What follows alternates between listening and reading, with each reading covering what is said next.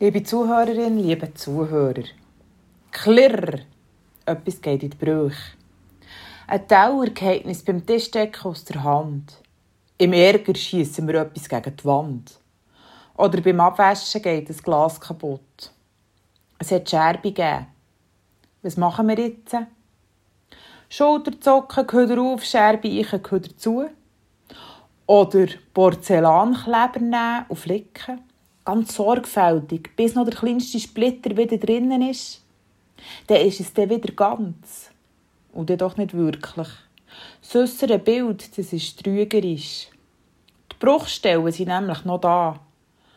An der geklebten Stelle wird schneller wieder brechen. Es einmal kaputt gegangen ist, das bleibt empfindlicher, verletzlicher und gefährdeter. Und das gilt nicht nur für unser Geschirr. Oder man könnte das verbrochene Stück aufbewahren und trotzdem Defekt für alle sichtbar stehen. Zum Beispiel das Lieblingstassel, das angeschlagen ist. Egal, wenn es seine Funktion nicht mehr erfüllt, wir behalten es einfach. So verschieden wie wir sind, so verschieden gehen wir mit den Brüchen in unserem Leben um. Manchmal ist Küdern angesagt.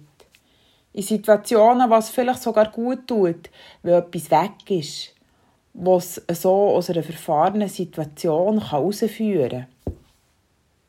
In anderen Situationen müssen wir die Scherbe das erste Mal wegpacken und verdrängen. Anders könnten wir nicht damit leben. Der Alltag wäre nicht zu bewältigen.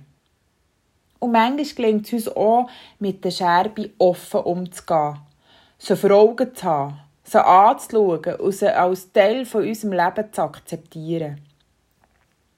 Es gibt kein Leben ohne Brüche, ohne Scherbe. Je älter wir werden, je reicher an Erfahrungen, umso mehr müssen wir erkennen, dass wir mit Scherbe leben müssen. In jeder Lebensgeschichte gibt es Bruchstücke, Unvollkommenes, Misslungenes und Zerstörtes, enttäuschtes Vertrauen, Beziehungen, die in die Brüche gegangen sind, beruflicher Misserfolg, zerbrochene Hoffnungen.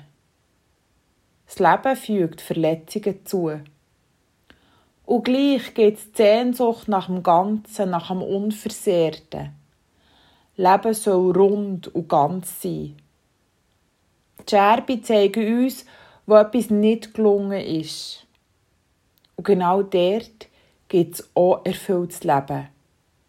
Denn, wenn es uns gelingt, mit der Scherbe zu leben und sie als Teil vom Leben anzunehmen.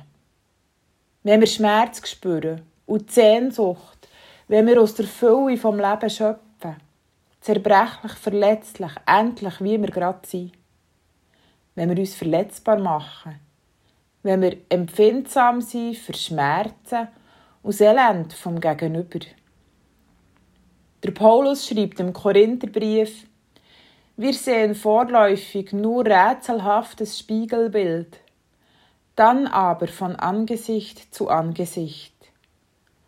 Heute erkenne ich bruchstückhaft, dann aber werde ich erkennen, wie ich von Gott erkannt worden bin. Heute sehe ich die Bruchstück, die Scherbe. Aber jedes Bruchstück verweist aufs Ganze. Jedes Scherbe bleibt hier als Scherbe ein Teil vom Ganzen. An jedem ist abzulesen, wie das Ganze soll aussehen Vieles in unserem Leben ist vom Ende her zu verstehen. Unser Glaube lebt aus der Hoffnung, dass sich eine Scherbe zu einem Ganzen zusammenfügen. Auch wenn wir das heute noch gar nicht erkennen. Dass bei Gott alles Unvollendete und Zerstörte zusammengefügt und heil wird. Amen. Liebe Grüße aus dem Diemtigtal, Pfarrerin Melanie Kummer.